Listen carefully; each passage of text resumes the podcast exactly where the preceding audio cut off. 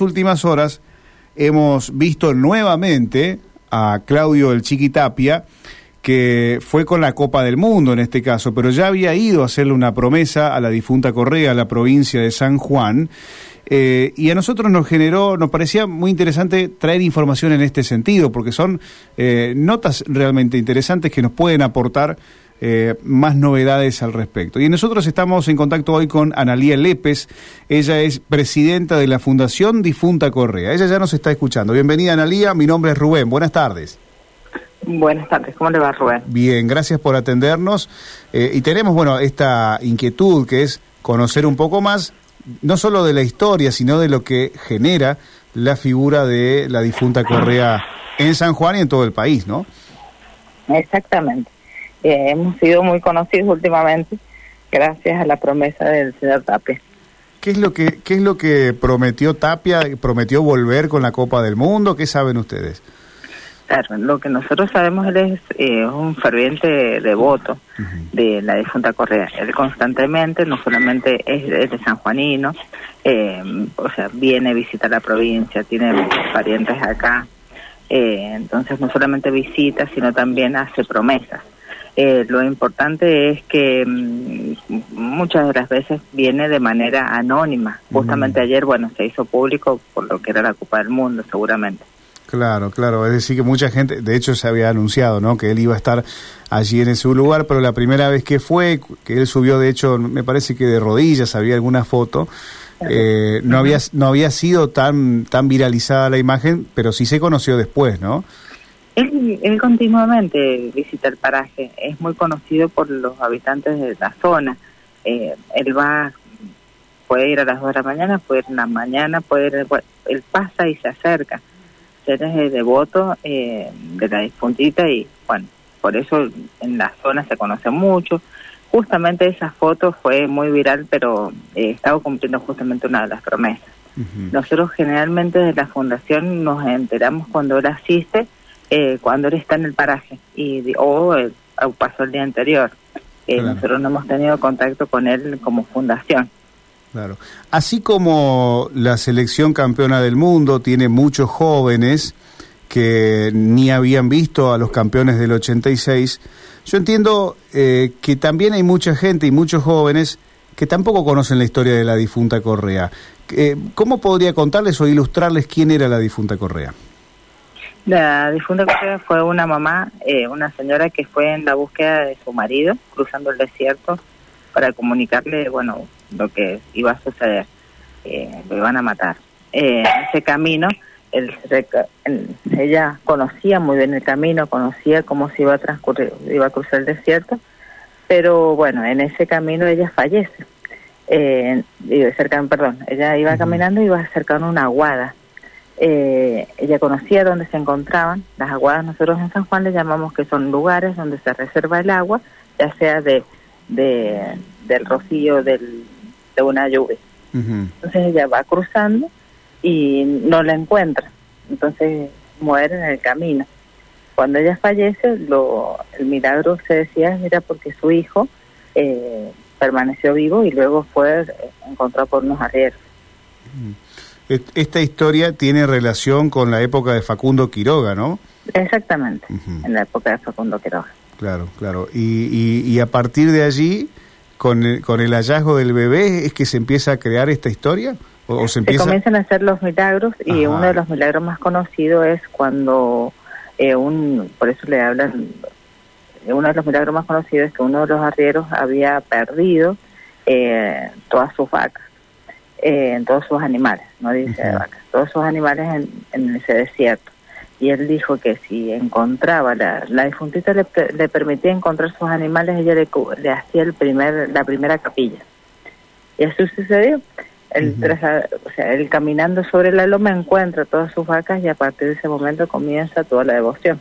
Todo esto nos basamos en leyendas, pero mm, si usted viera, no sé si ha tenido oportunidad de visitar San Juan, si, ah, si usted viera la cantidad de devoción, de promesa y de milagros cumplidos, se daría cuenta que no solamente si vale que los cumple, sino que también se los paga. Claro, claro. Eh, ¿Qué relación tiene esto de que la gente deja botellas en el lugar? Claro, por la sed.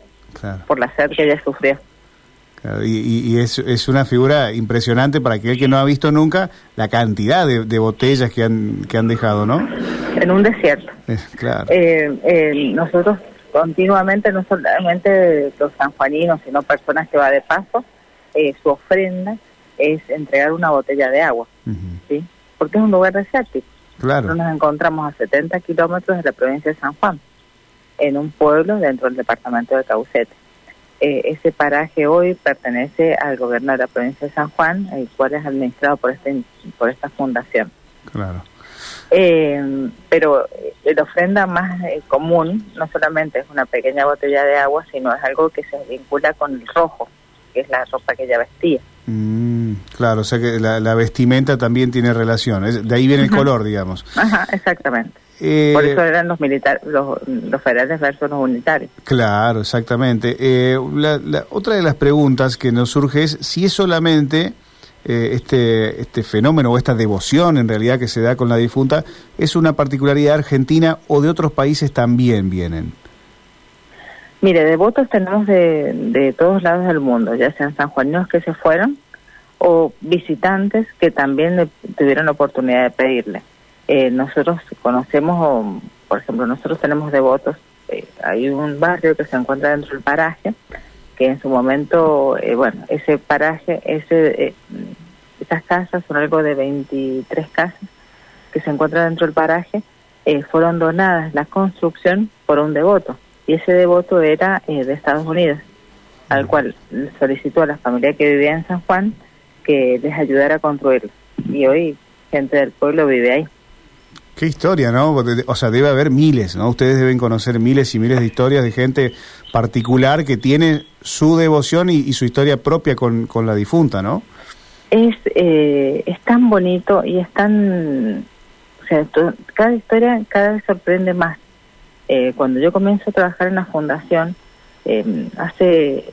Usted va interiorizando y va entendiendo no solamente la devoción, sino la pasión y la gente con lo que le pide. Claro. Y no solamente con lo que cumple. Y luego es, eh, cada historia obviamente viene detrás de un dolor, eh, viene de un pedido, que puede ser desde un trabajo, desde, no sé, de una enfermedad. Eh, tenemos cualquier tipo de donaciones vinculadas con la enfermedad. Por ejemplo, personas que, no sé, que se quebraron, personas que tuvieron problemas con, de columnas, que eh, van a entregar sus prótesis, personas que, por ejemplo, que entrega eh, la última voluntad de, un enfermo, personas que entregan cenizas porque era la última voluntad de su madre, em, eh, ropa de bebés, ropa de niños, en la medida que van creciendo, policías que entregaron, como brindaron sus servicios. Eso, o sea, es tan inmenso y tan innumerable las donaciones que se reciben vinculadas a, promesas, no solamente en la parte laboral, sino también eh, a su salud. Y, y la, la difunta Correa eh, es, es una figura que ha sido santificada o no, y me gustaría que, mm. pueda explicar, digamos, cuál es la denominación correcta. Sí, eh, no es santa, ¿sí? es un mito popular. es santo de devoción popular, pero no se encuentra santificado por la Iglesia. Eh, em, entraría, digamos, dentro de esta eh, este espacio donde llamamos un santo pagano. Exactamente, es un santo Como el gauchito Gil, por ejemplo. Exactamente. Ajá. está em, reconocida por la Iglesia, pero sino que nosotros siempre destacamos que el, el, dentro del paraje las obras comienzan a realizarla un padre, las pius y en la misma, dentro del santuario se encuentra nosotros una de las, las épocas con mayor concurrencia que tenemos de devotos de Semana Santa. Claro. Claro. Eh, usted decía, la gente va a dejar muchas cosas. Yo no sé si sigue ocurriendo, pero en una época dejaban motocicletas, autos. Eh, y, y, hubo, eh, si bien recuerdo, no, no me acuerdo qué año, pero hubo, eh, tuvieron que hacer algún tipo de subasta, ¿no? Sí, eh, esto eh, imagínense los años en que nosotros estamos hablando. Entonces, eh, ha pasado, mm, o sea, hay de todo, es acumulativo. Nosotros hoy tenemos varios autos, varias motos, que muchas veces el, inconveniente que se presenta es que es muy difícil de transferir a nombre de la institución que los administra. Por tanto, no se pueden eh, subastar ni vender, ¿sí? sino son eh, unidades que se encuentran de, deterioro hasta que se termina esa... Eh, o sea, que se termina la, chapa. Claro, se pudre, se... Bueno, se mal... Se, se funde ahí, claro, se funde ahí. o sea, queda como chatarra, justamente. Entonces, eh, el, inconveniente que se presenta ahora es que hasta que nosotros no podamos realizar esta transferencia de manera correcta, eh, no podemos disponer a la venta. Eh, eso ha pasado años anteriores y autos y motos han quedado de esa misma situación.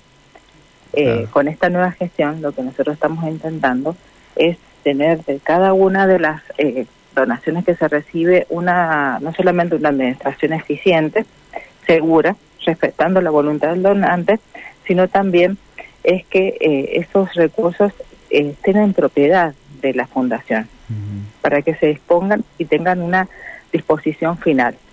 Eh, por ejemplo, en el caso de los autos y los motos, se busca la transferencia, igual que cuando el donante se acerca, hace su voluntad de cómo quiere que lo mantengamos, si quiere que lo usemos, si quiere que lo pongamos en exposición, si quiere que lo vendamos para obtener recursos y sigamos manteniendo. Todo transparente, digamos. Todo, claro. Esa es una de las bases y columnas fundamentales que tiene esta institución hoy. ¿sí? Que la, la transferencia y el uso de las donaciones de manera eficiente. Claro. Nosotros vivimos de donaciones. Cuando hablo de vivimos es que se mantiene la fundación a través de ellas. Por eso nosotros gestionamos campañas por ejemplo, eh, estamos hablando de un, lugar desértico. Hace lo que ha sido octubre a la fecha hemos plantado mil árboles, lo que representa no solamente la plantación, sino mantenerlo con vida.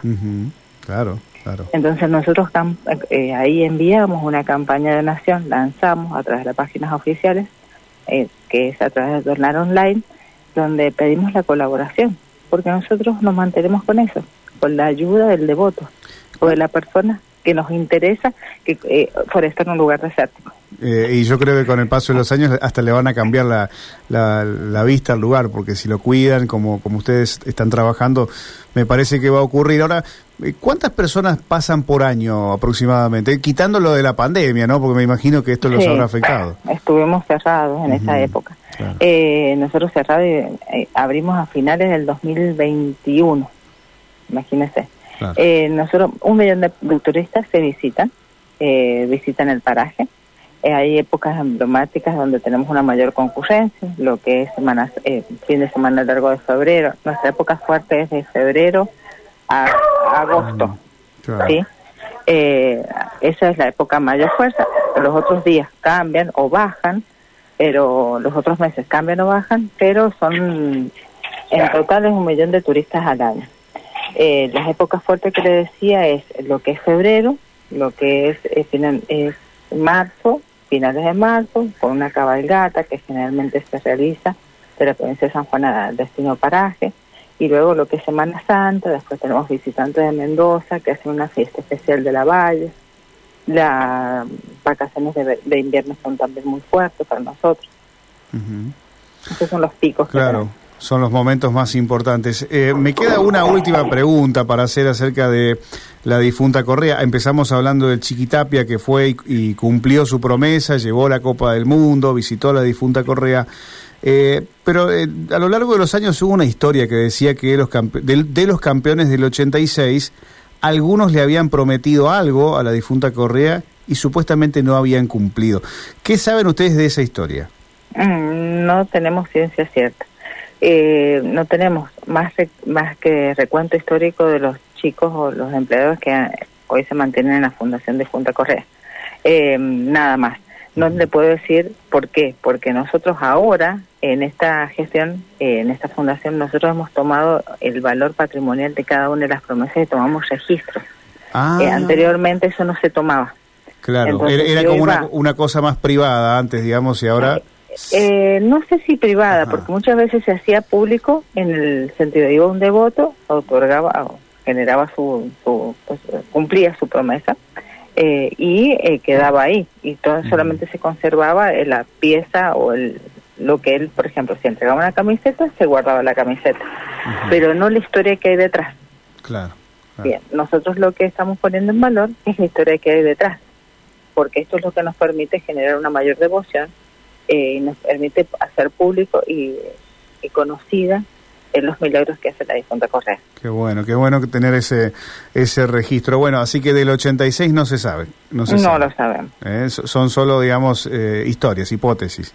Exactamente. Eh, son, ahí tenemos, mire, si usted tenga la oportunidad de visitar, nosotros hoy, gracias a, esa historia, se ha armado un, una, una visita guiada donde le permite no solamente ingresar a lo que es cuadro de capilla, que eso, el cuadro de capilla era la, devoción como este arriero, en, hicieron una capillita en, en honor a ella, puede recorrer todas las capillitas y no solamente eso, sino también ingresar a los depósitos, donde usted va a ver en eso eh, cuál es la las promesas cumplidas y con eso y cada en las visitas les van comentando el guía le va comentando qué sucedió en qué momento se recibió si existiera más esa información se le muestra se le cuenta a través de fotos si ellos lo han expuesto. Eh, entonces les va contando la historia que de, lo, eh, realizada a través de los mismos eh, trabajadores que realizaron. Y luego un obviamente una una investigación que nosotros tenemos un equipo de investigación que va hacia lo patrimonial, eh, donde constantemente él está buscando, se está buscando documentación, información, algo que nos permita dar ese respaldo histórico. Con esta terminamos. ¿Cuál es la historia que más impactó de aquello que, cumplió la difunta Correa? ¿Alguna de las tantas historias que se le venga a la mente en este momento? Eh, mire, eh, yo sinceramente, si yo le tengo que decir, yo conozco y cada vez me voy sorprendiendo más yo cada día que voy me sorprendo más. O sea, yo, obviamente, soy presidente de la fundación, eh, yo la soñé, ¿sí? Yo soñé estar con ella y ella me hablaba. Y yo por eso me decidí tomar ese desafío. Esa, eh, se lo digo como anécdota de, de, de una persona que no creía y luego comencé a creer. En, eh, pero amén, yo digo, ese hombre de Estados Unidos, donde él tenía una que te comentaba lo del barrio. Sí. Ese hombre de Estados Unidos, donde él comienza con un sueño americano, él parte hacia, hacia Estados Unidos, crea su primera panadería y él le promete que iba a volver cuando a, darle a su pueblo lo que ella necesitaba. Y, y él volvió y hizo un barrio para que la gente se quedara ahí. Imagínese si no es generarle dignidad a la gente del pueblo. Claro. Qué Entonces, para mí esa historia es, no solamente él tuvo dignidad, sino también permitió que el otro también la tuviera. Qué bueno. Qué, qué, linda historia. Bueno, por eso digo que es tan rico esto en historias, para documentales, para películas, que me parece que, eh, bueno, que de hecho lo vienen haciendo. Así que queremos eh, agradecer desde ya a Analía que nos haya abierto las puertas de la Fundación Difunta Correa, porque eh, un poco como excusa, ¿no? Tomamos aquella, esta foto reciente de Chiquitapia para conocer y darnos una vuelta por San Juan. Así que muchas gracias. ¿eh? No, gracias a ustedes. Invitamos al paraje. Estamos abiertos de, lunes a lunes, ¿sí? En horario de 8 a 20 horas es lo que la oferta, o sea, la administración. Pero todo el paraje se encuentra abierto de visita totalmente natural. Hay actividades que se encuentran planificadas durante lo que es el verano y nuestra época fuerte no solamente que es un destino de fe, sino también un destino eh, de la naturaleza, porque nosotros hacemos, nuestra intención es aplicar este producto turístico vinculado a la vivencia del desierto, como lo hizo Diolinda, eh, donde las noches son hermosas, donde son frescas, eh, donde los días tenemos senderos de naturaleza y también vista a los astros, hacemos astroturismo. Entonces, todo lo que quiera visitar será bienvenido. Y bueno, contamos, tenemos un hotel, el hotel se encuentra Hotel Terraza, que para todos los visitantes pueden acercar y vivir la experiencia dentro del paraje. Qué lindo, bueno, ya me dieron ganas de ir, ya aparte me lo, me lo dijo varias veces en la nota, Así que voy a tener que ir, Analía. gracias, eh, gracias. Muy amable. No, muchas gracias. Hasta luego. Hasta luego. Hasta luego. Analía Lépez, la presidenta de la Fundación Difunta Correa en la provincia de San Juan. Eh, una historia que para muchos va a ser una historia nueva, porque yo decía esto de eh, muchos jóvenes, gente de 20, 30 años, que tal vez no había escuchado la historia de la difunta Correa y que justo ahora conoce que el Chiqui Tapia fue a, a cumplir su promesa, se habrá preguntado, y bueno, ¿y quién es la difunta Correa? Claro, nosotros de chicos aprendimos la historia, conocimos cómo era, pero nunca está de más darse una vuelta por estos lugares. Vamos a la pausa y ya volvemos con más viral. Si es fake